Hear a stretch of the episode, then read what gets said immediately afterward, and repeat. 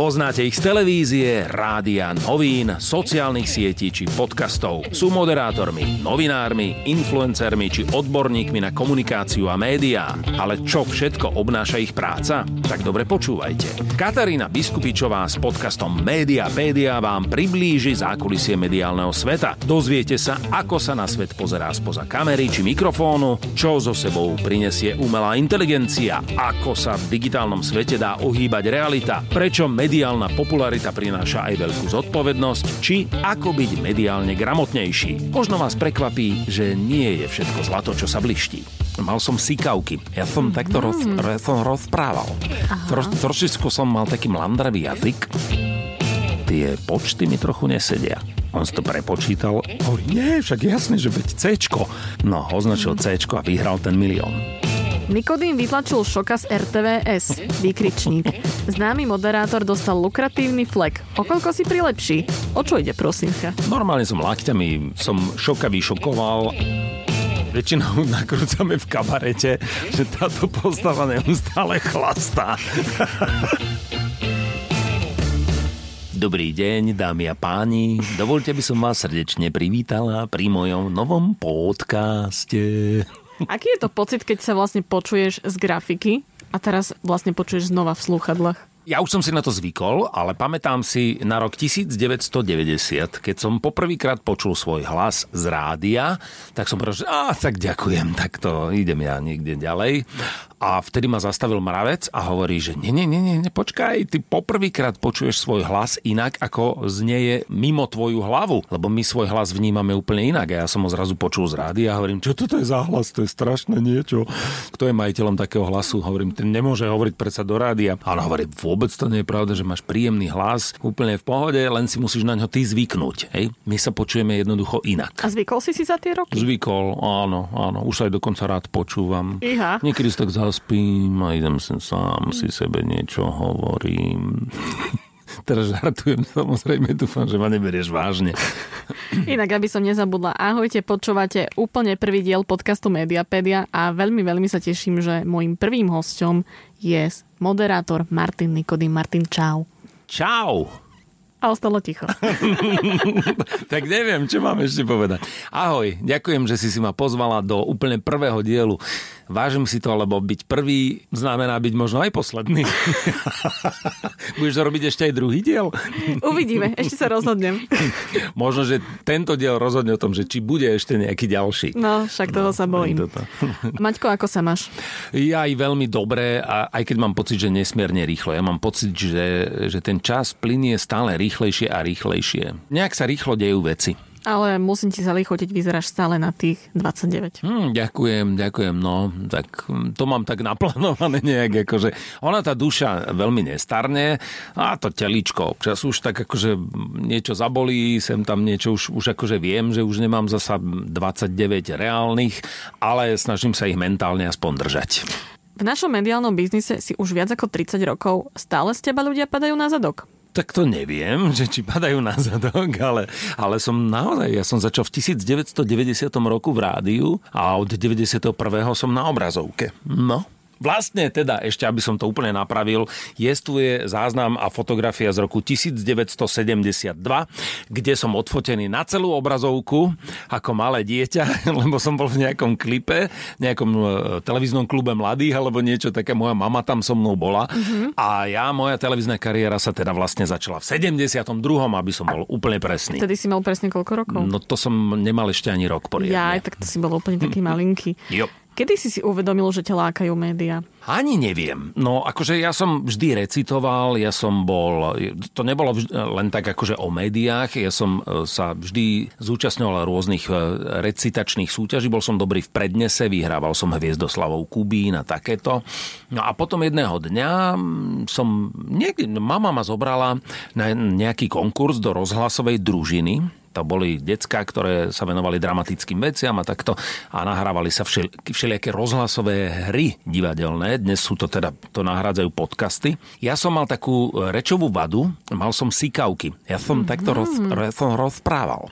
Tro, trošičku som mal taký mlandravý jazyk a oni ma vtedy poslali, že musím ísť k logopédovi, a, ale zdalo sa im, že, teda, že som celkom šikovný, tak ma odporúčili do Ludusu Mm-hmm. A to bola škola divadelná, kde sme sa veľmi veľa naučili, kde sme hrali a, a tam to začalo už to moje smerovanie už počas gymnázia, že už a tak toto by ma asi bavilo, tak ma to nasmerovala na Vysokú školu muzických umení. Najskôr teda normálne na herectvo. Ja som išiel na, mm-hmm. na herectvo s tým, že ale, keďže ja som bol e, dieťa, ktoré bolo za nejakých dôvodov výnimočné, tak e, ja som išiel o celý jeden rok skôr do školy. Mm-hmm. Ja som išiel 5 ročný do školy, lebo nejaká riaditeľka v škôlke povedala, že ten Martin sa strašne tu nudí, on potrebuješ väčšiu záťaž, tak dajme ho do školy. A na výnimku ministerstva školstva som išiel o celý jeden rok skôr. A preto ja som mal v mar marci 88 som mal 17 rokov, maturoval som, ale v januári už som bol na talentovkách na VŠMU a pani Rapajčová si teraz pozrela tie moje papiere, ja som bol v prvom kole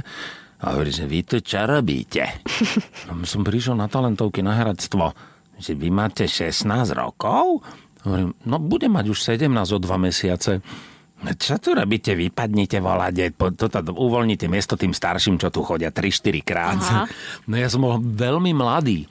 No ale niekto tam na, v tej príjímacej komisii dal si poznámku k tomu môjmu menu, že akože on nie je márny, že niečo vie.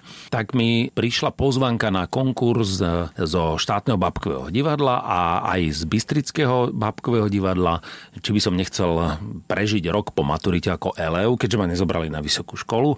A ja som išiel na konkurs, ja som tým konkurzom prešiel a rok som hral v Bábkovom divadle, mal som tri premiéry, preobsadil som asi 4 predstavenia, bolo to úžasná skúsenosť a tam ma nejak nasmerovali, že Martin, chod ty radšej do Prahy. O, to bolo ešte za socializmu a môj otec nebol veľký priaznivec bývalého režimu, mali sme trošku aj také problémy v tom režime, takže hovorí, že v Prahe už je to oveľa uvoľnenejšie, tam by ťa mohli zobrať na tú školu, tam nebude tvoj otec prekážkou. No a tak som si tam podal prihlášku a oni ma tam zobrali. Vrátim sa ešte k tomu divadlu. Spomínaš si na nejaké také pamätné predstavenie?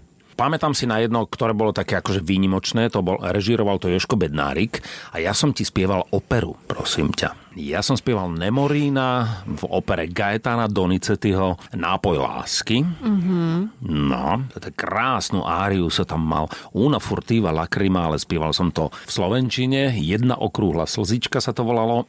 Nechci teraz, aby som ti to zaspieval.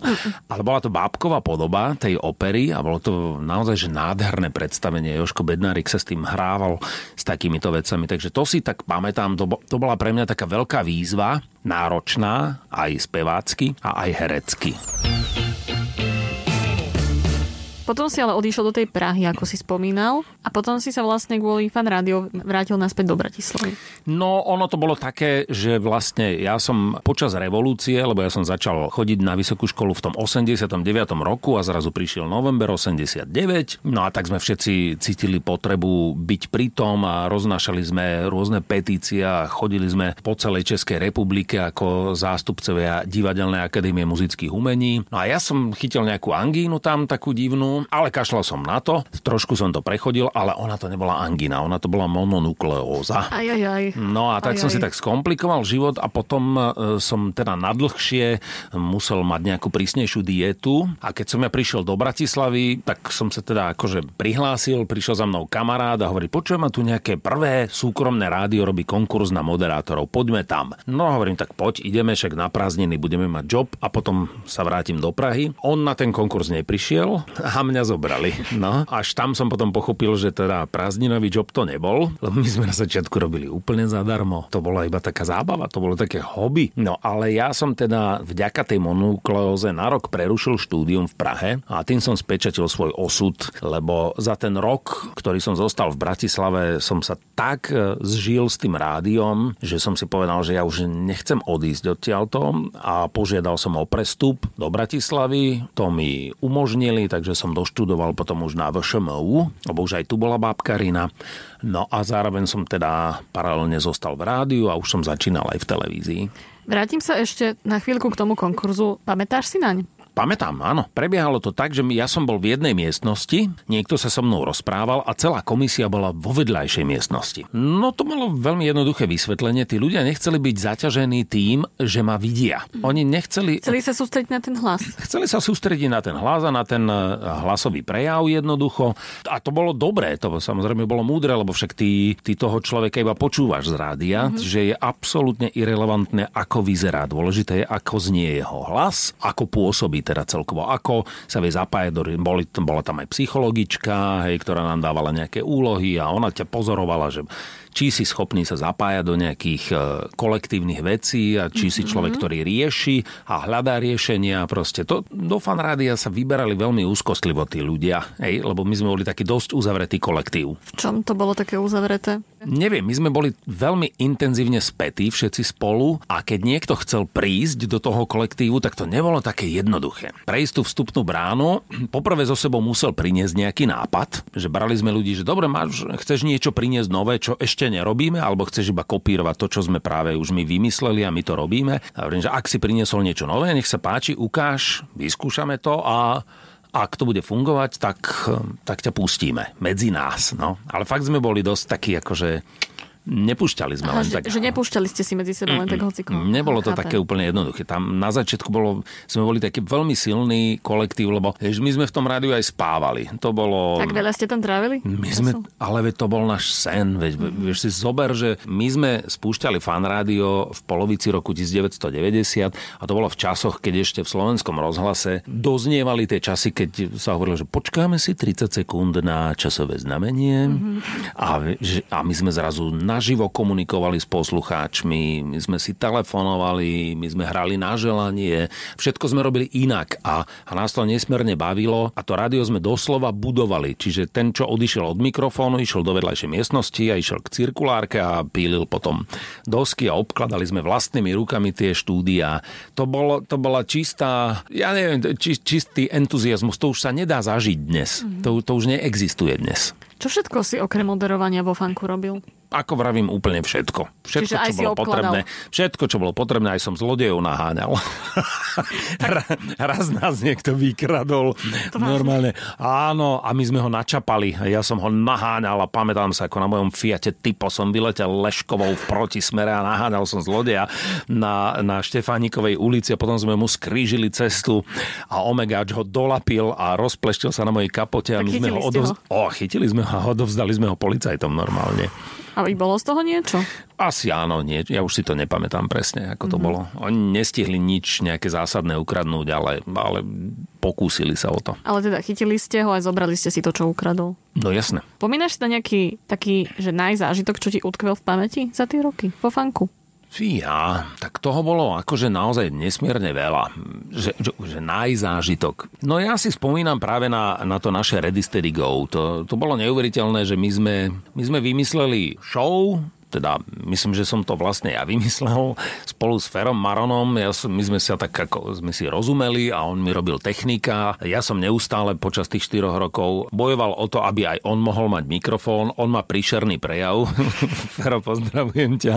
On hrozné vypráva a aj tak zvláštne, ale ja som ho tam chcel mať. Stále mi ho povedal, že Fero nepôjde na mikrofón. Hovorím, nechajte, on sa tak len sem sa prihovorí.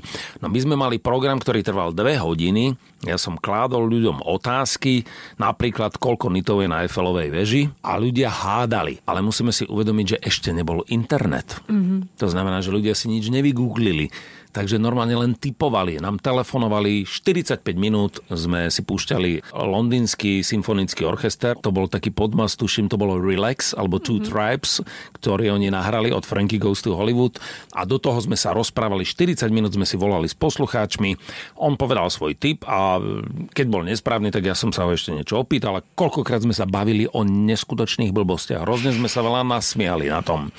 A, a keď niekto uhádol, tak sa ozvalo také bingo a dostal od nás nejakú asi žartovnú cenu. No a tento program, prosím ťa, 4 roky po sebe vyhral akože program roka v tom rádiu. To bolo také, že ľudia to mali radi. Je neuveriteľné, ja občas stále stretnem po tých v podstate 30 rokoch nejakých ľudí na ulici a oni si povedia, jaj, my si pamätáme Ready Steady Go, že koľko sme spolu súťažili.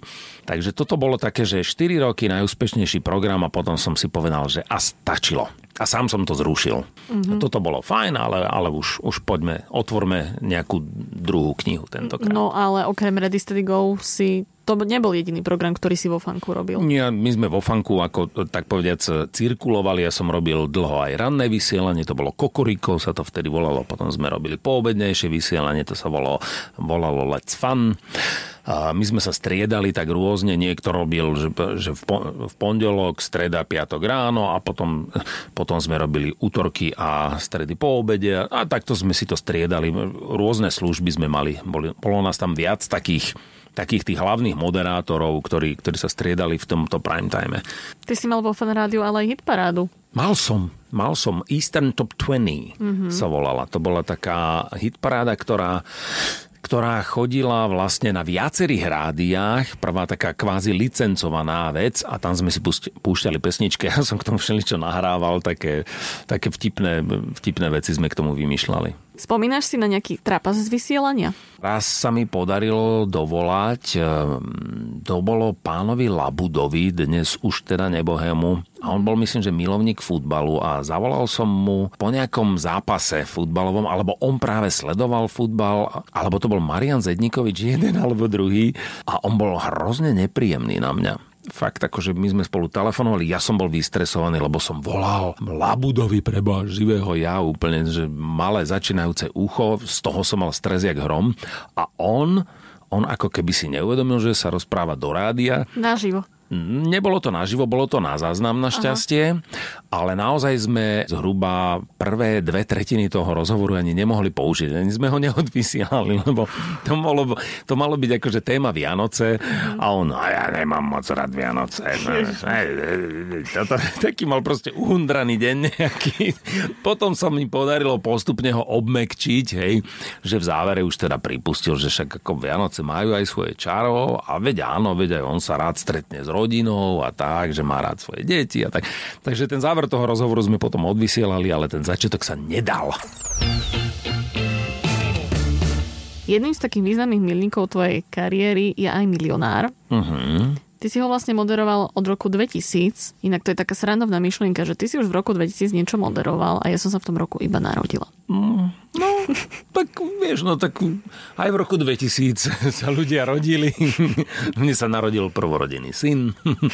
Áno, v roku 2000 a, a to už som moderoval milionára, veru tak. To už, a nebol to môj prvý program už. Áno, ale veľa ľudí si ťa s ním dodnes stále spája. Tak pretože to bolo 8,5 roka môjho života, 8,5 roka naozaj intenzívnej kariéry v prvom licencovanom formáte možno v tejto krajine, lebo to mm-hmm. sa dovtedy nerobilo, také, že by sa nakupovali formáty zo zahraničia. Milionár bol jedným z prvých, ak nie úplne prvý. A to bol program, my sme chodili aj dvakrát do týždňa, to boli myslím, že útorky a štvrtky. To videl snať každý. To bolo také, akože ak dovtedy do roku 2000 som sem tam sa niekde mohol skryť, že by ma niekto nepoznal, tak od milionára už neexistoval žiadny kúd na Slovensku. To už si vyskakovali z chladničky. To už, no, to už ma každý poznal jednoducho. Kamkoľvek som prišiel, tak, e, tak už všade toho milionára naozaj, že veľa ľudí sledovalo. To, to malo neuveriteľnú sledovanosť svojho času. To už sa dnes nedá dosiahnuť ani.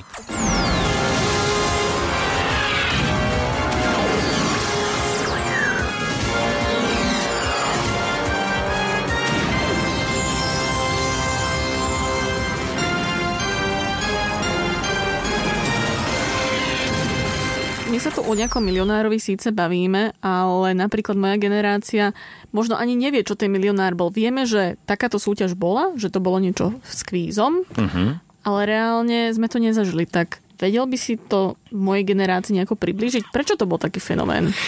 To nebol prvý kvíz, hej? ale milionár bol fenomén z jednoduchého dôvodu, lebo toto bola urobená kvízová show. Prvýkrát spravili naozaj show, urobila sa nádherná scéna, ktorá celá bola podsvietená, bolo tam veľmi veľa efektov, bol, malo to obrovskú atmosféru, bola k tomu urobená vynikajúca hudba podmazová, malo to zvučku, ktorá mala neuveriteľnú atmosféru, ktorá ťa už priťahovala. Potom počas hádania tej otázky sa púšťal podmaz a ten podmas to bol tlkot srdca. Mm-hmm. Ale do toho také, také klávesy, vieš. A to bolo všetko, to, to psychologicky to bolo vymakané neskutočne. A bol to, myslím, že prvý kvíz, kde nabrali odvahu a zrušil sa čas na odpoveď. To vážne? No áno, to bola, za, to bola tá zásadná vec. Ja som ti položil otázku a väčšinou v každom kvíze išla nejaká časomiera a do nejakých 5-6 sekúnd musíš odpovedať. Ak si neodpovedala, tak nemáš. Kdežto tu sme zrušili tento element. Mm. A vlastne teraz my sme sa mohli o jednej otázke, podobne ako v Ready Steady Go, baviť aj 15 minút, ak to vydalo. Mm. A mojou úlohou, to keď som si čítal ten manuál, úlohou moderátora je byť priateľ, ale nie pomocník. Mm-hmm. To znamená, že keď ty si si, ja som ti prečítal otázku so štyrmi možnosťami a ty si povedal, že mne sa páči to Bčko. A hovorím, prečo Bčko? A ty hneď, aha, počkaj, počkaj, on ma spochybnil. Hovorím, mm-hmm. ja hovorím, nespochybňujem, normálne sa iba pýtam, vysvetli mi, prečo B. Hej? A keď už si teraz si bola 100% istá, že teda Bčko, hovorím, no a zamýšľala si sa nad tým Cčkom? Však to je tiež zaujímavá možnosť. Aha, vidíš? No takže to bol, my sme sa takto hrali s tým A toto si mal priamo v manuáli, alebo toto bola tvoja iniciatíva? Mm, to je presne v manuáli. Toto, Aha. toto bol postup, to že viažlo... taký, takýmto spôsobom pracuje ten moderátor s tým, s tým súťažiacim. To tam bolo mm-hmm. v mhm. popise. Poďme ale ešte úplne na začiatok. Ako si sa dostal k tomuto projektu? Um, to bolo také, že vlastne ja som prišiel uh, zo slovenskej televízie do televízie Markíza v roku 1998, tuším to bolo. No. A dostal som prísľub od vterejšieho generálneho riaditeľa Pavla Ruska, že dostanem nejaký primetimeový program zaujímavý, len som čakal nejaké dva roky na to kým ten program prišiel a keď sa začalo hovoriť o milionárovi, tak on povedal vtedy, že tak toto bude ten tvoj projekt, kvôli ktorému si prišiel do televízie Markíza. No a naozaj to bolo tak, akože ja som sa stal tým milionárom v tých mm-hmm. rokoch. A keď si si vypočul, ako to má celé vyzerať, aký bude celý ten koncept, páčilo sa ti to? No jasne, však to, je, to, to bola úžasná show a len e, z hodou zlých e, náhod e, ten kvíz nepokračuje do dnešného dňa lebo v Nemecku a všeli kde inde ešte stále pokračuje. To je obrovská škoda, že u nás už ho nemáme, že sa to prerušilo tá kontinuita, lebo na tej show vlastne nič ešte stále zlé nie je. Ona by pokojne mohla pokračovať. Len už nikto nemá asi odvahu, tá licencia je stále veľmi drahá, nikto nemá odvahu urobiť tú investíciu úvodnú a vyskúšať, že či by to ešte stále fungovalo. Ak by ale čírov náhodou prišla ponuka, že sa obnovuje milionár a oslovili by ťa znova, aby si to išiel moderovať, išiel by si do toho? Mm, to by bola asi v podstate veľmi jednoduchá voľba. Mm-hmm. To by som považoval len za, za také prepojenie tej kontinuity, to, len by sa to spojilo. Kruh by sa uzavrel. No. Na koľko percent otázok si vedel odpovedať? Ja som vždy tak hovoril, že e, ja cez tú druhú garantovanú hranicu, to bola desiatá otázka, cestu by som sa väčšinou nejakým spôsobom e, dostal a potom už často tie otázky sú naozaj o tom, že či ti to sadne alebo nesadne. Oni sa robili aj špeciálne sady hej, pre tých súťažiacich. Hej. Keď ja som vedel, že v kresle je hráč, ktorý je, ja neviem, jadrový fyzik, tak bolo úplne jasné, že nedostane nejakú otázku, ktorá by bola za milión alebo za koľko, že nebude z fyziky, alebo nebude mm-hmm. z tohoto, že tento, keď sme vedeli, že toto je nejaký vysokoškolský profesor, no tak ten dostal normálne 12. otázku dostal vymenúť členky Spice Girls. No a on nemal ani potuchy. On ani nevedel, kto to je. Hej? Celý národ to vedel. A on ani netušil, lebo on žije úplne vo svojom akademickom svete v úplne inom. Preto robili aj také dotazníky, on sa zisťovalo, že v čom je ten človek dobrý a, a tak ďalej, aby mm. sa mu tie otázky nachystali. Mm-hmm, jasne, rozumiem. Pomohol si niekedy súťažiacemu? Jeden jediný krát sa to stalo A to bola situácia, kedy sme mali prvého hráča, ktorý vyzerá to tak, vyzeralo to tak, že, že je pripravený rozbiť nám bank, že teda absolvuje všetkých 15 otázok. Mali sme v tom čase ešte len 1 milión korún ako odmenu, čo dnes už vám príde, že, že žartovné. Vtedy to bol iný peniaz trošičku. A on mal otázku, že koľko detí mala Mária Terézia a už bol na 15. otázke a on perfektne vymenoval, koľko mala detí, koľko je zomrelo, koľko synov, koľko dcer. Teraz to spočítal a a hovorí teda, že, že Bčko. A ja ho počúvam a teraz to pozerám. On všetko povedal perfektne, iba to zle sčítal. Mm-hmm tie céry a synov zle sčítal. A ja som teraz zvažoval, hovorím, ty máš v manuáli, že nesmieš pomôcť. A hovorím, ale keď tohto človeka necháš kvôli tomu, že to zle spočítal, spadnúť na 100 tisíc, tak to pre tú show bude oveľa horšie. Tak som teda na základe vlastného rozhodnutia, lebo my sme ešte nemali žiadne komunikačné zariadenie s režiou, ani nič, mm-hmm. nič také nebolo. Takže ja som sa sám rozhodol, že, že toho človeka zachránim a ja mu hovorím, že rešpektujem všetky vaše vedomosti, veľmi si to vážim, čo ste tu povedali. Povedali ste oveľa viac, ako bolo potrebné, len tie počty mi trochu nesedia. On si to prepočítal Hovorí, nie, však jasné, že veď C. No, označil mm. C a vyhral ten milión. Mm-hmm. On tým prešiel a teraz bolo zaujímavé, že bola tá situácia, že, že ako na to zareaguje licencor a ja som dostal normálne oficiálne pochvalu od licencora z Londýna, že, že toto bolo najlepšie, ako som sa mohol zachovať v tej situácii, že tej show sme vlastne nesmierne pomohli. Že presne, keby som ho nechal padnúť, že nezasiahnem, tak show by to oveľa viac ublížilo. Takže neskritizoval ťa niekto, že si vyslovene nepočul manuál? Práve naopak. Čo bolo ešte napríklad v tom manuáli? Samozrejme pravidlá hry, potom to, že akým spôsobom ja komunikujem, potom tam boli také, také odporúčania, hej, že, že, že ľudia sú rôzneho typu. Hej. Ja som sa vždy snažil na toho hráča trošku naladiť. Väčšinou to bolo tak, že, že malé ženy, ktoré prišli do hry, bývali také, ten môj učiteľ bol z Austrálie a on, on mi vždy hovoril, Small, smallest women are always the strongest. Hmm. Že proste to sú také tie húžvy, hej, mm-hmm. že, že s tými musíš pracovať pracovať tak, akože, že to sú tie najsilnejšie ženy.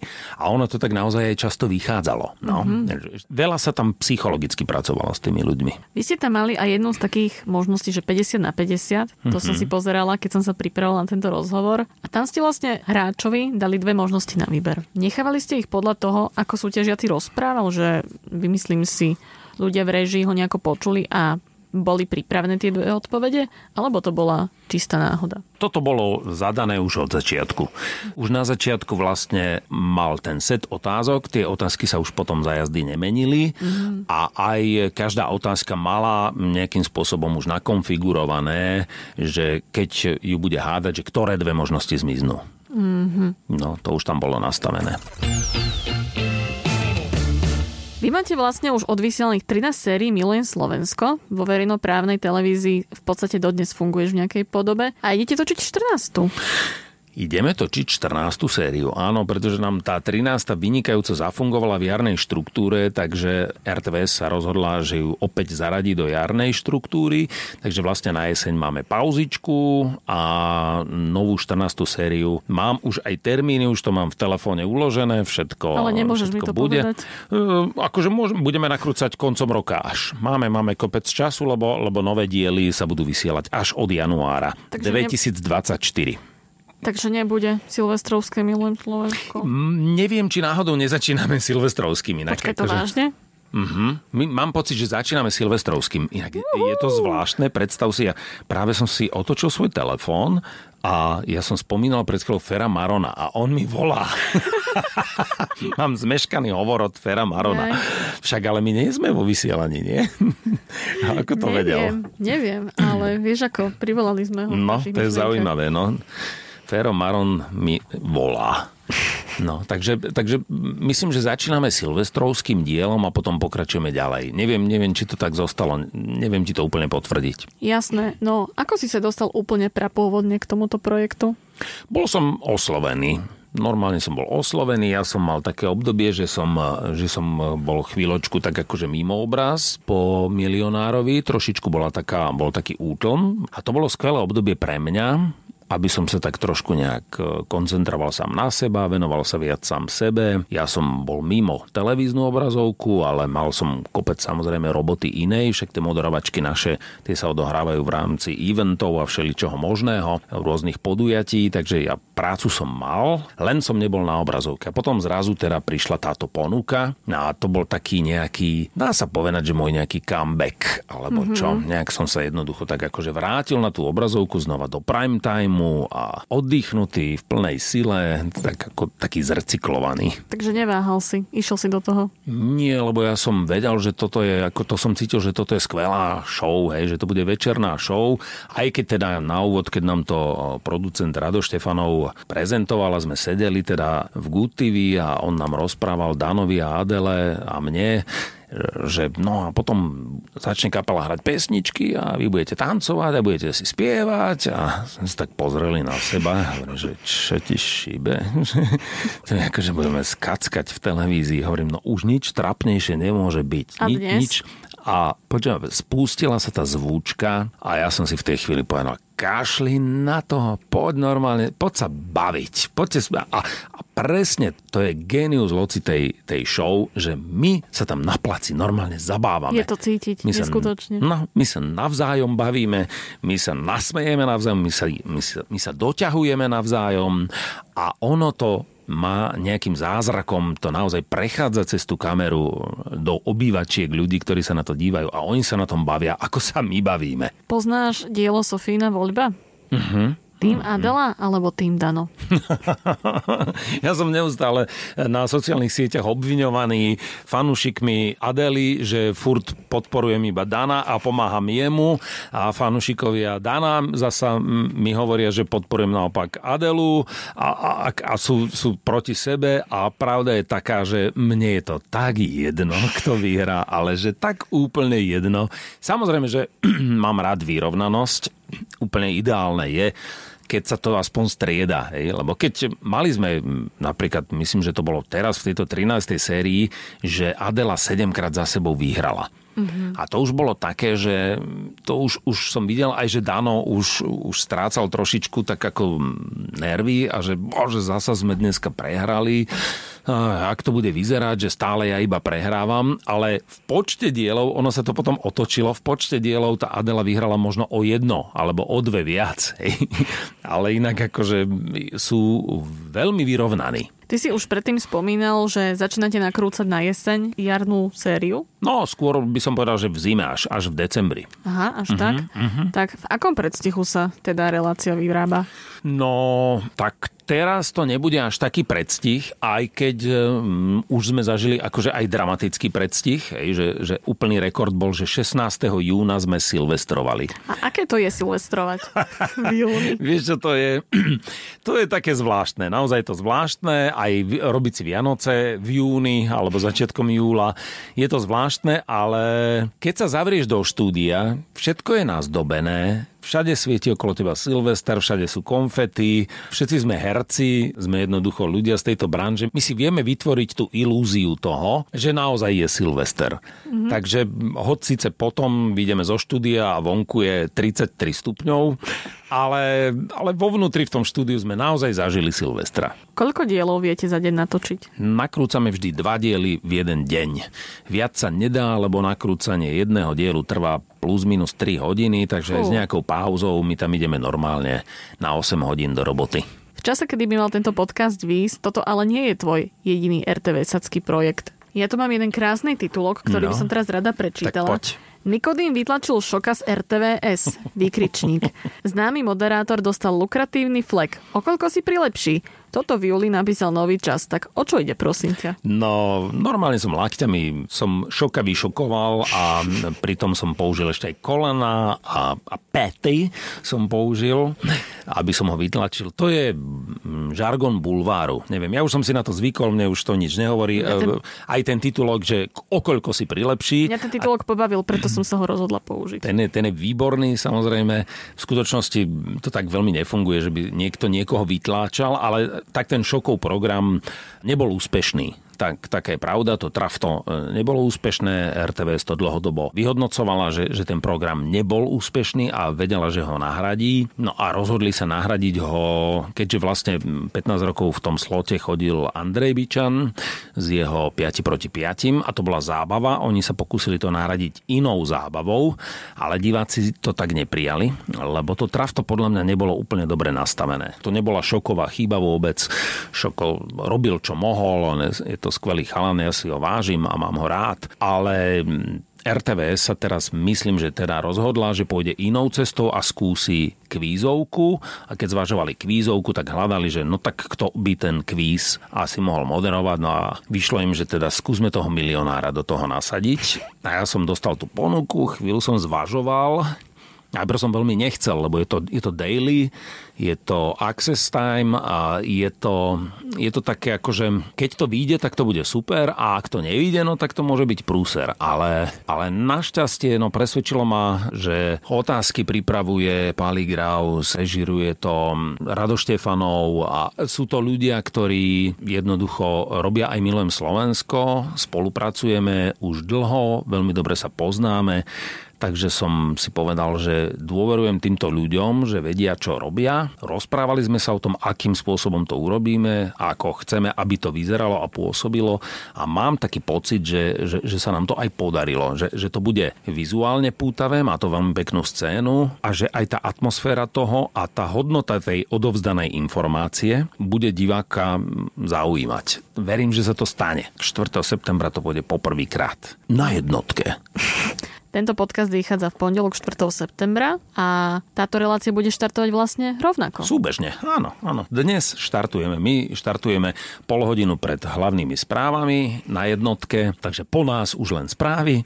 No a kvíz sa volá Všade dobre doma naj a je presne o tom, že budeme pátrať po informáciách, ktoré sa týkajú Európy, ale najmä Slovenska. Je to v troch kolách, sú tam traja súťažiaci a na konci, na konci toho tretieho kola je iba už jeden súťažiaci, ktorý si môže nahrať veľmi slušnú finančnú výhru. Táto šovka ale tiež bude predprodukovaná, nebude sa vysielať naživo. Nie, nie, nie, to ani nie je možné, aby sa to vysielalo naživo. Takéto veci, to sa samozrejme predprodukuje dopredu a, a aj sa to nakrúca v istých takých slotoch. My nakrúcame tento program 5 dielov za deň.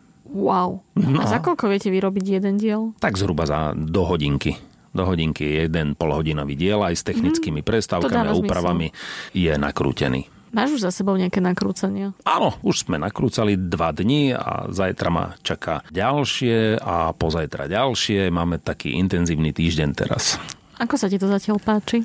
No, nechcem, nechcem nič hovoriť. Ja sa spolieham na to, že, že tento svet informácií a zaujímavosti, lebo je to naozaj že plné, plné fakt zaujímavých informácií a snažíme sa ich podávať takou formou, aby to nebola nejaká, nejaká povrchná edukácia, ale aby to bolo také, že že je to zaumíjavé, tak verím, že, verím, že, že diváci že to príjmu. Že si povedia, mm-hmm. že tak dobre, tak sa nebudeme smiať v tejto polhodinke, ale, ale chceme sa niečo nové dozvedieť. Takže veríš tomu projektu?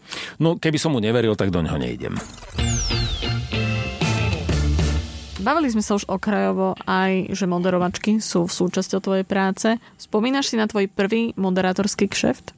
Huh, to bolo, no neviem, ktorý bol prvý, to naozaj neviem, ktorý bol prvý, ale moderoval som nejakú kvalifikáciu napríklad na e, Miss Olympia, ktorá, ktorá sa odohrávala tu v bratislavskom Istropolise. Na to si veľmi dobre pamätám, lebo bol tam vtedy taký jeden obrovský kulturista ako host Hej, volal sa Nasser El Sombati a, a to sú také skúšky pre moderátora, hej, že stojíš uprostred toho obrovského javiska pred obrovitanským publikom, ktoré čaká a Nasser El Sombati ešte sa dopumpovával v zákulisi a nechal na seba normálne asi 5 minút čakať a ja som musel 5 minút na tom javisku to zachraňovať tú situáciu, než konečne ten človek naozaj prišiel na javisko. No. Všetko možné som zažil. Aké akcie najradšej moderuješ? Mm, ja mám rád spoločenské akcie, také ten, no tak vieš, vianočné večierky sú fajn, tam, kde sa ľudia stretnú, potom keď sa robia nejaké vyhodnocovania, e,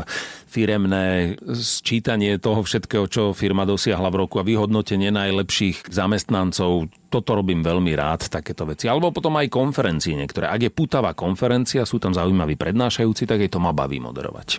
Sú ale nejaké akcie, pre ktoré sú te, pre teba vyslovene len robotov, že te nejako extra nenatchnú? Mm, čo ja viem, no tak mm, nerobím, ja, ja nepristupujem takto k svojej práci. Ako mňa moja práca stále baví. Je pravdou, že už by som asi nešiel moderovať niekde na kúpalisko alebo niečo. No, na, to už mám, na to už mám asi priveľa rokov a, a na to sú tu mladí a, a, a iní ľudia už teraz. Takže mám, akože že vyberiem si samozrejme, že čo idem a čo nie.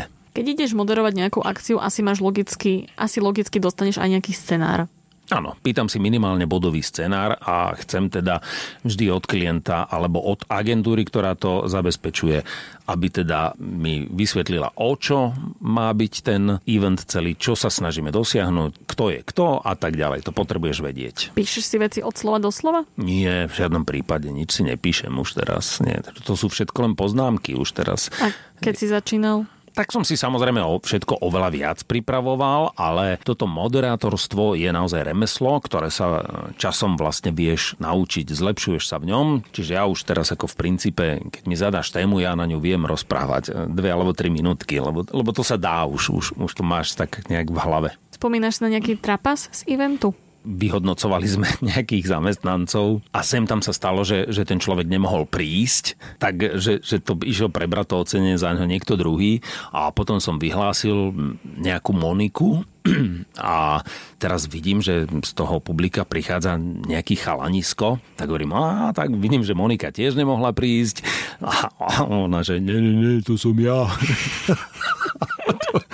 bola tá Monika, len vyzerala úplne ako chalan.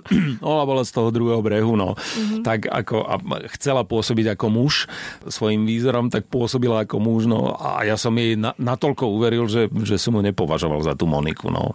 Mm. Tak bolo to taká situácia, kedy hovorím, že ospravedlňujem sa, že, že naozaj ste na mňa zapôsobili ako niekto iný, no, že nie, to je v po... Našťastie ona to potom za, zahrala, že a nič sa nedieje, že to, to je v poriadku, som na to zvyknutá. Je nejaká akcia, ktorú by si nikdy neodmoderoval za peniaze? Určite by som nemoderoval nič, čo by akýmkoľvek spôsobom niekoho dehonestovalo, niekoho, niekoho urážalo. To by som určite nerobil, ak by sa tam nejak akýmkoľvek spôsobom zneužívali zvieratá alebo deti. A dokonca už teraz, keďže som naozaj taký akože fanúšik nefajčenia, nešiel by som moderovať ani pre klienta, ktorý propaguje fajčenie alebo, alebo rieši niečo takéto. Alebo je nejaký výrobca tabakových. Výrobca tabakových výrobkov. Dostal som takú ponuku a ja som mu zdvorilo odmietol a povedal som, že od roku 2011 som hrdým nefajčiarom a bolo by mi čudné, aby som išiel moderovať proste pre, pre firmu, ktorá propaguje a vyrába tabakové výrobky. Momentálne ti nejde karta len čo sa týka zábavných programov, ale aj seriálov. na ja, na ja.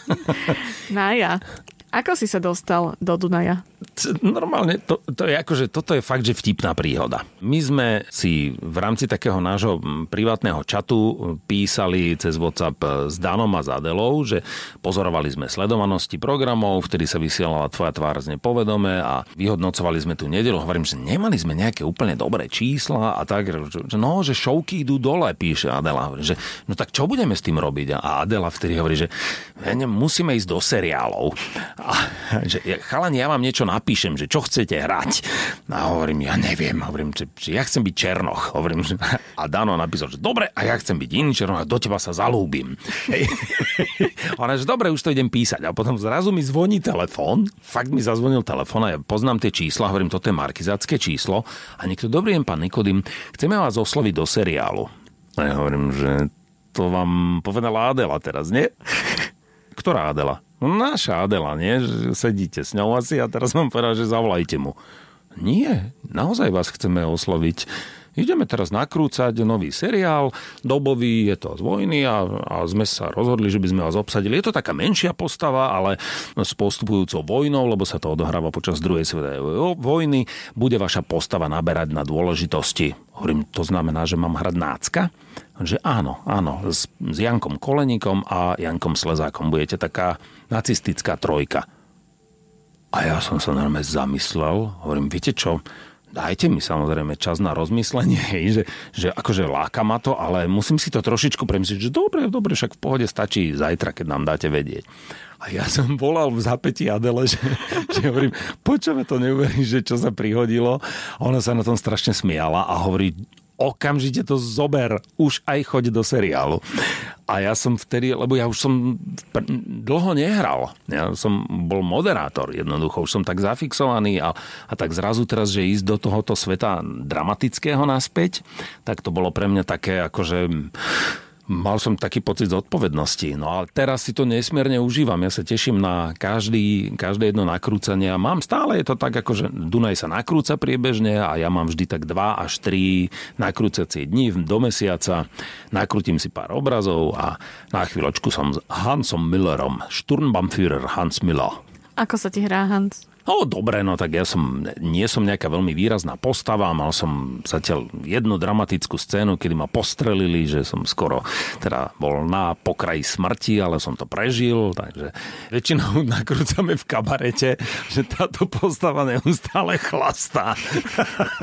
furt sme v kabarete furt pijeme pivo alebo nejaký koňačík, furt niečo takto riešime, tak dúfam, že, že nás dajú aj niekde, niekde inde, že budeme zasahovať. A vidíš, v piatok máme ísť nakrúcať vycať niekde na ulicu, máme ísť niekoho, no, niekoho chytiť, ideme nieko, niekde von, ideme niekoho chytiť, kto má falošnú legitimáciu.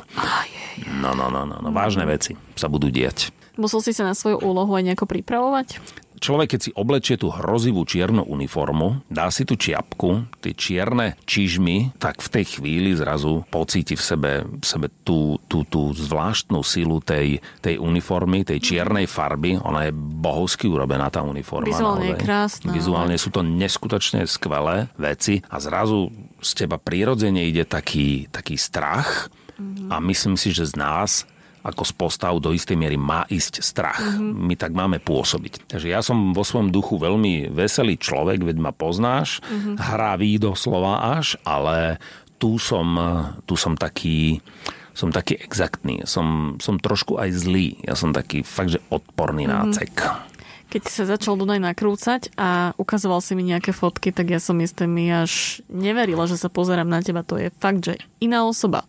No, je to tak, no, tak lebo aj, aj som si kvôli Dunaju nechal dlhšiu ofinku, mm-hmm. aby mi ju mohli začesávať, aby som teda mohol byť Hansom Millerom. Som trochu zmenil účes kvôli tomu seriálu. A, a je to tak, no, tak ako na mojej tvári tam nie, nevidíš veľmi úsmev, ktorý, mm-hmm. ktorý inak prirodzene na moju tvár patrí. Ja sa usmievam skoro vždy.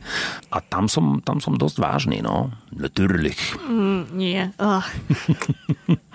Dostávaš aj nejaký hejt kvôli postave, ktorú hráš? Nie, nie. Nestretol som sa s tým. Skôr, skôr o, naopak, hej, lebo minule som stretol v meste jedného takého Nemca z Mníchova. Sadli sme si, ja sa rád zoznamujem aj s cudzími ľuďmi. Bol to turista, ktorý sám cestuje Európou a tak hovorím, poď, sadni si k nám, daj si s nami pivo a, a, a slovo dalo slovo a som mu ukázal, že, že hrám teda Nemca v seriáli, on sa na to pozrel a povedal, že no musím ti povedať, že som v Nemecku videl málo Nemcov, ktorí vyzerajú takto dobre nemecky.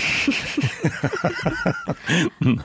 Ale keď sa na teba tak zapozerám, ty pôsobíš tak árisky. No, ono to bude asi aj nejakou tou e, takou genetikou trošičku, lebo ten náš e, Nikodímovský rod išiel, smeroval aj niekde cez tie nemecké zemie. Mm-hmm. Zeme ešte môj e, prapradedo sa volal Ungerman, takže my, my tam máme nejaké nemecké korene. Mm, tak to všetko vysvetľuje. No ja. Vni... Vnímaš túto úlohu ako nejakú aktuálnu záležitosť, alebo máš aj nejaké herecké ambície do budúcna? Vnímam to výsostne ako aktuálnu záležitosť, ale, ale otvorilo mi to takú tú predstavu a vlastne za to ďakujem aj e, Saške Dubovskej, lebo ona sa priznala k tomu, že to bol jej nápad, že, že teda, že som si povedal, že pre, prečo by som mal tieto dvere úplne zatvoriť, že, že ak by bola nejaká rozumná príležitosť a nie nejaké náročné herectvo, to už si ja asi netrúfam, na to my tu máme iných skvelých hercov, tak um, také civilné postavičky ešte by som si kľudne šupol v nejakom seriáli, čo by nie. Dunaj k vašim službám ale nie je jediný markizacký projekt, na ktorom si spolupracoval. Jedným z týchto projektov bola aj Tvoja tvár z nepovedome, kde si účinkoval, ktorú si aj moderoval. Čo si mal z toho radšej?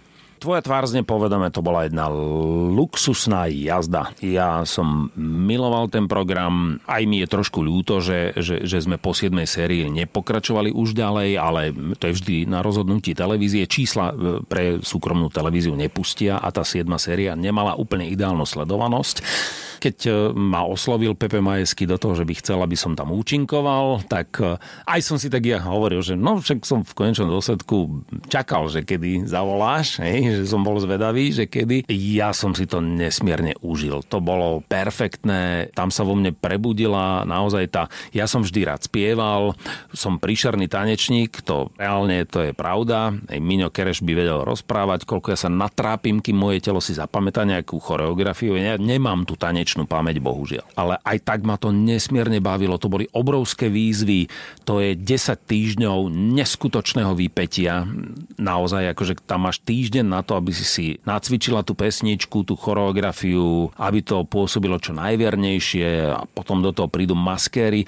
Neviem, či som zažil tak komplexnú show, ako je práve táto show. Najlepší maskéry, najlepší kostyméri, šovka, efekty, režia, všetko, všetko v jednom. To bola to bola jedna obrovská show, kde sa spája dramatické umenie s klasickou moderovačkou a do toho, do toho až si trúfnem povedať, že až filmové zážitky. Často sa to robilo ako videoklip.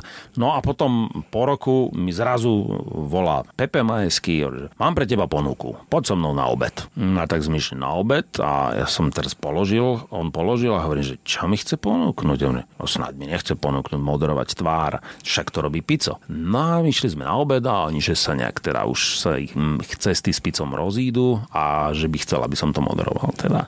No, ja som nikdy nebral program po niekom. Pico to robil dobre, mali ho diváci radi a nebolo to jednoduché zobrať tú pozíciu, ale napokon som si teda povedal, že skús to, vyskúšaj to, urobíš to inak, hej, trošičku, dáš tomu e, svoj punc a kúsok zo svojej osobnosti. Išiel som do toho a spravil som 4 série. Ktorá premena bola pre teba najväčšia výzva?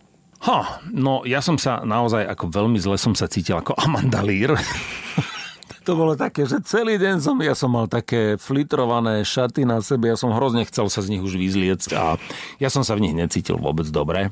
Ale bez debaty, akože hneď ja som začal ako Dragon Bone Man a aby som teda vysvetlil tú situáciu, to je na tvári po zhruba 7 hodinách práce Martina Jankoviča máš na hlave asi 7,5 kg silikónu je v tom strašne teplo. Obliekli ma do molitanového tela, pretože som musel mať 176 alebo 180 kg, ako má Regan Boneman. Vonku bolo v tom čase 37 stupňov, vnútri oh. v Inchebe bolo cez 40, hej. to bolo strašné. A Pepe sa rozhodol, že ja pôjdem ako prvé otváracie číslo. To znamená, že som išiel prvý a musel som v tom kostýme zažiť celý ostatný večer, ešte všetkých ostatných sedem súťažiacich až do poslednej chvíle. Ja si pamätám, že som mal prepotené ešte aj tie nohavice už, ktoré som mal na sebe oblečené. Strašne mi bolo teplo. To, akože skoro som skolaboval, no, naozaj, že z tepla. Čiže toto bolo také veľmi náročné. A čo sa týka hm, takej výzvy, to sa mi normálne, že podlomili kolena, keď som dostal Jamesa Browna. To bol James Brown duet e, s Lučanom Pavarotým, ktorého mi prišiel zaspievať Mirko Dvorský, čo teda vlastne bol akože pre mňa obrovský zážitok, že ja môžem s takýmto človekom si zaspievať na jednom javisku. To bolo neuveriteľné pre mňa. A keď som badal vlastne, e, čo robí James Brown, akým spôsobom spieva, ako, ako soulovo fíluje, tak ja hovorím Janke Daňovej, hovorím, Janke, to ja v živote nezaspievam. A A ono, ono je taká pokojná. Martinko, vieš čo, e, hlasový fond na to máš. E, máme na to pár dní. Urobíme to. Dobre, dobre. Ja sa nebojím. Musíš len nájsť cestu, ako sa to dá. Tak to ja som, ja som týždeň intenzívne žil Jamesom Brownom. Aj som sa ním teda na chvíľočku stal. A ja si, ešte som to kolo dokonca aj vyhral vtedy. Mm-hmm. A to bola pre mňa najväčšia výzva. Táto šovka sa ale tiež nerobila naživo, tiež sa predprodukovávala. Ona sa v niektorých krajinách vraj robí naživo. Chvíľočku Pepe aj rozmýšľal nad tým, že to budeme robiť naživo, ale ja si myslím, že táto show, aby mohla byť taká, aká je, musí byť na záznam, lebo ako náhle to ideš robiť naživo, trošičku musíš odflaknúť kostýmy, trošičku tie masky a tak, lebo tu sa vie všetko vždy tak pekne e, nachystať. My sme išli, to číslo sa nachystá, nachystajú sa pyroefekty, nachystajú sa scéna, scéna, všetko sa mení. Kdežto keby to bolo naživo, tak by sa to všetko muselo veľmi zjednodušiť. Mm-hmm. No, takže vždy, bolo to na záznam, toto vždy. Koľko dielov za deň ste vedeli nakrútiť? Toto sa nakrúcalo dokonca jeden diel e, za dva dní. Aha. Lebo to je velikánska show šovka. Čiže my sme najskôr vždy jeden deň nakrúcali tie rozhovory, ktoré sú také akože rozhovory pri výťahu, než ten človek v civile vojde do toho výťahu a že v tom výťahu sa premení na, tú, na to svoje zadanie. To sme nakrúcali jeden deň a druhý deň sa potom nakrúcalo všetko ostatné na scéne. To trvá toľko hodín, lebo, lebo to je fakt, že náročná šovka na, na výrobu a na všetko ostatné, takže to sa za dva dní nakrútil vždy jeden diel. Ak by ale prišla ponuka, že sa tvoja tvár obnovuje, išiel by si do toho znova? tak uh, už je to moja show. No, ja už by som to bral tak, že, že dobre, tak ideme urobiť ďalšiu sériu, tak poďme. No. Bol si vo fan rádiu, si vo verejnoprávnej televízii, bol si v Markíze a už v podstate dva roky si je v Radio Express. No, Fakt, dva roky, to je neuveriteľné, ako to letí. No. Však vlastne tento týždeň, máme 4. september, to budú dva roky, čo sme začali spolu robiť. Uh-huh. No. To je čo? Ako nám to letí? Ako no. nám to ide? Perfektné, no. U nás v Expresse máš svoju vlastnú víkendovú show s príznačným názvom Show Martina Nikodýma. No, no, veľ, veľmi originálny názov. No, benchmark. No. Ako prišla táto ponuka? Ja mám pocit, že to bolo tak, že ona ma tak dobiehala. Pred pár rokmi Radio Express robilo také, že, že rána s legendami. Oni si nás striedali počas leta sme na týždeň sa stali moderátormi rannej show. A ja som sem vtedy už prišiel a som to, to bolo ešte na inom mieste, ešte nebol Express tu. To bolo čiže dávnejšie, to bolo na ešte patronke. niekde na Patronke bol. Mňa to nesmierne bavilo a ja som aj vtedy dostal ponuku, že či fakt nechcem ísť e, moderovať takto rannú show, alebo aspoň popoludnejšiu. Ja som vtedy vysvetlil, že bohužiaľ, ja som otec malého dieťaťa, respektíve dvoch detí, ktoré vozím do školy. Nemôžem si to dovoliť. No, nejde to jednoducho. No a tak sme sa tu potom stretli po smrti Jula Viršíka a spomínali sme na Jula s niektorými kolegami ešte z rádia a vtedy vlastne, ja neviem, si tu niekto tak ako uvedomil, že však ten Martin tak akože je veľmi blízko, neviem, či to bol Andrej, alebo to Rasto. bol Rasto Bečaver, alebo kto ako programový riaditeľ, že poďme toho Martina osloviť, akože však... Hm.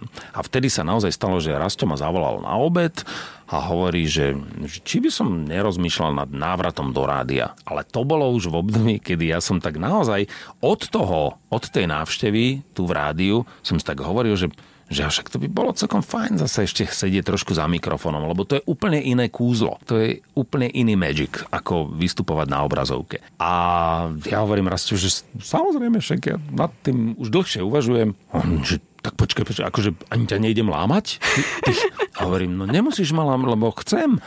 Aha, no dobre. Hovorím, tak už len vymyslíme formu a tak. Ja som najprv chcel iba, že hodinový program, že takú hodinku a bude taká intenzívna, budem viac tam toho rozprávať. On, že ne, ne, ne, my sme chceli normálne v sobotu 4 hodiny a radšej to tak natiahníme. A hovorím, že tak dobre, tak môžeme takto. Mal som len svoje podmienky, isté také technické, ktoré boli veľmi dôležité. A Napríklad?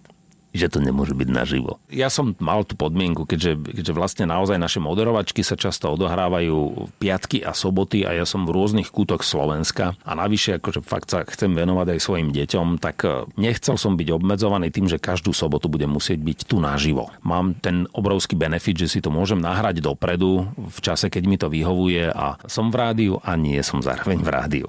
Si spokojný? Som veľmi spokojný. My to nahrávame s tebou, to vieš, veľmi rýchlo oveľa dlhšie to vzniká. Mm-hmm. Oveľa dlhšie náročnejšie si to celé vymyslieť, lebo tak máme tam množstvo všelijakých rubrík a ja si normálne na, na tento program vynimočne normálne poctivo pripravujem scenár, aj si ho píšem, keďže to teda nahrávame. A t- jeho príprava tam mi zaberie fakt, že 3, niekedy 4 hodinky podľa toho, ako si viem nájsť nejakú inšpiráciu alebo zdroj, lebo, lebo hľadám vždy nejaké zaujímavé veci, ktoré, ktoré chcem teda ľuďom ponúknuť. Nechcem iba tak niečo rozprávať. No. Vždy, vždy sa snažím, aby to malo nejakú hlavu a petu. Čo máš najradšej na tejto práci? Najradšej na celej práci v Radio Express mám to, že som sa dostal opäť do nejakého kolektívu, takého, ktorý akože veľmi pekne funguje. Ja mám pocit, že, že toto rádio to je jeden skvelý zamestnávateľ, ktorý stále pracuje so svojimi ľuďmi a ja sa tu cítim fakt, že podľa dobe niek- že, že veľmi dobre. Mm-hmm. Mám taký pocit, ako, ako keby sa tu o nás stále starali, stále, má, stále máme nejaké akcie, stále sa stretávame, hovoríme spolu, robia sa tu, tu v rádiu také tie raňajky, kde ja normálne rád prídem, lebo poprvé sa dozviem nejaké informácie. Po druhé sa dobre naješ. No, tak majú tu vždy tresku, šery paradajky a rožky, čo ja milujem. Takže to si normálne, že nikde nekúpim, ale keď sú uh, rádiové raňajky, tak prídem na tresku a veľmi sa z toho teším. No. Teraz teraz musím skromne poznamenať, že máš aj veľmi dobrý tým. Áno, áno, áno. No, tak skromnosť je tvoje druhé priezvisko. Však toto. To tak. Biskupičová skromná. Hej. No ale čo, máš nejaké výhrady? Ja nemám žiadne výhrady, veď nič. My to skvelo fungujeme. Od začiatku Klape sme, nám to od začiatku. Od začiatku sme sa zladili ako tým, takže ja sa teším. Ako. Ja som rád, že ja nemusím ísť za ten pult, že ja si obstojím svoju obsahovú vec a, a svoj prejav a že ty vieš pracovať s tými čudličkami, lebo mňa to minulo a mne už sa tým úprimne ani nechce zaoberať. Mm, takže ak by prišla ponuka, že Martin, poď sa učiť mixovať, nešiel by si do toho asi. Dovidenia. Dovi, mám, za, ja, ja mám teraz niečo zrovna, viete čo, viete čo, veľmi dôležité. Nie, nie, nie, nemám čas dneska. Ani zajtra, nie, nie, nie, ani na budúce. Som vybukovaný do konca roka už, nie, nie, nie. Bez debaty. Nechcem. OK, chápem. Je ale niečo na tejto práci, čo nemáš rád? Mm-mm. Nie, čo, čo by som na nej mal nemať rád? Ja mám rád svoju prácu stále po, po tých obr- nekonečných rokoch. Ja stále mám svoju prácu nesmierne rád, lebo a, a keď si aj potrebujem niekedy od nej oddychnúť, tak niekde výpadnem na chvíľu medzi včely a som tam chvíľu sám, som v prírode obklopený živočíchmi a energiami prírody a potom sa znova vrátim a, a zase sa dobre cítim na javisku. Keď už si spomenul tie včielky, ako ti vôbec napadlo, že sa pustíš do včelárstva?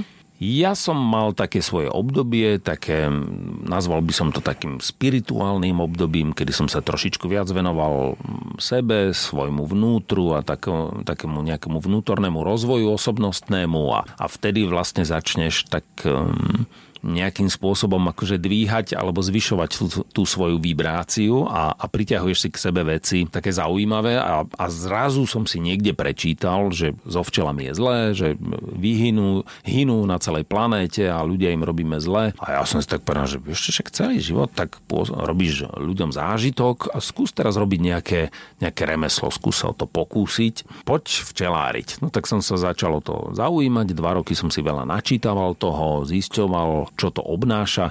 No a po dvoch rokoch som si už fakt povedal, že tak už do toho musím vhupnúť naozaj akože na ostro, lebo inak budem stále iba včelár teoretik a o Ježiškovi som napísal, nech mi donesie úle a, a žiadne ponožky ani nič, len všetko takéto tieto veci. A Ježiško to aj priniesol a, a ja som na jar v marci už mal svoje prvé tri rodiny zrazu prišli za mnou. Čo všetko to obnáša, lebo ty máš aj vlastný včelársky Instagram Martinové včely Mm-hmm. Ale to nemôže byť všetko, čo tá práca obnáša. To no to, nejaký... Tá práca sa neodohráva na Instagrame. Áno, ale vieš, ako to Samozrejme. myslím. No, na tom Instagrame to je len taký, akože ja mám, ja mám tendenciu sa deliť o tie zážitky, zdieľať to. Ja aj preto, keď sme cestovali po svete, tak sme, ja som vždy rád cestoval s niekým. Ja mám rád zdieľanie tých zážitkov. Keď niečo vidím a chcem si na to vytvoriť názor, tak sa rád o tom rozprávam s niekým druhým, aby som si nevytváral milný názor. Takže tak som to vždy robil pri cestách a preto teda tú svoju prácu zdieľam niekde takto na tie sociálne siete aj. Ale inak je to normálne remeslo. To je, to je jedna poctivá robota a tým, že ja mám už tých rodín viac ako 30, už sa blížim k 40 ak ich náhodou už aj nie je 40, tak to ti poviem, to už je normálne vážne, že drina. Mm-hmm. Lebo to sa fyzicky narobíš, to robíš v horúčavách a, a musíš sa starať a, a výsledok je veľmi neistý. Napadá mi taká otázka od Varešky. Nebal si sa tých včiel? Bo predsa žihadla a tak. Mal som rešpekt na začiatku samozrejme, ale mal som dobrého učiteľa, ktorý, jasné, že som prišiel najskôr v tej kukle a, a chránil som sa, hovorím, ja nechcem to žihadlo a on mi potom hovorí, že daj si to dolu, však ani nevidíš poriadne na to vajíčko, ani, ani nevieš si poriadne to chytiť do ruky a dal som si to dolu no a zistil som, že keď komunikuješ s tými včelami asi pokojná, tak, eh, tak aj tie včielky sú pokojné, nie sú nervózne. A keď náhodou príde deň, že sú nervózne, tak máš vždy dve možnosti lebo to niekedy, ja otvorím ten úl a keď po mne hneď dve vyštartujú, bez varovania, tak viem, že... Dievčatá majú zlý deň. Nemajú náladu, dobre, ja vás teraz zatvorím a prídem zajtra, keď budete mať lepšiu náladu, alebo idem teda do svojho včelárskeho skladu, dám si kuklu a hovorím, babi, sorry, ale musím to urobiť, musím to dorobiť a môžete si sklu, kľudne skúšať. A to vidím, jak sa ona snaží dobieť a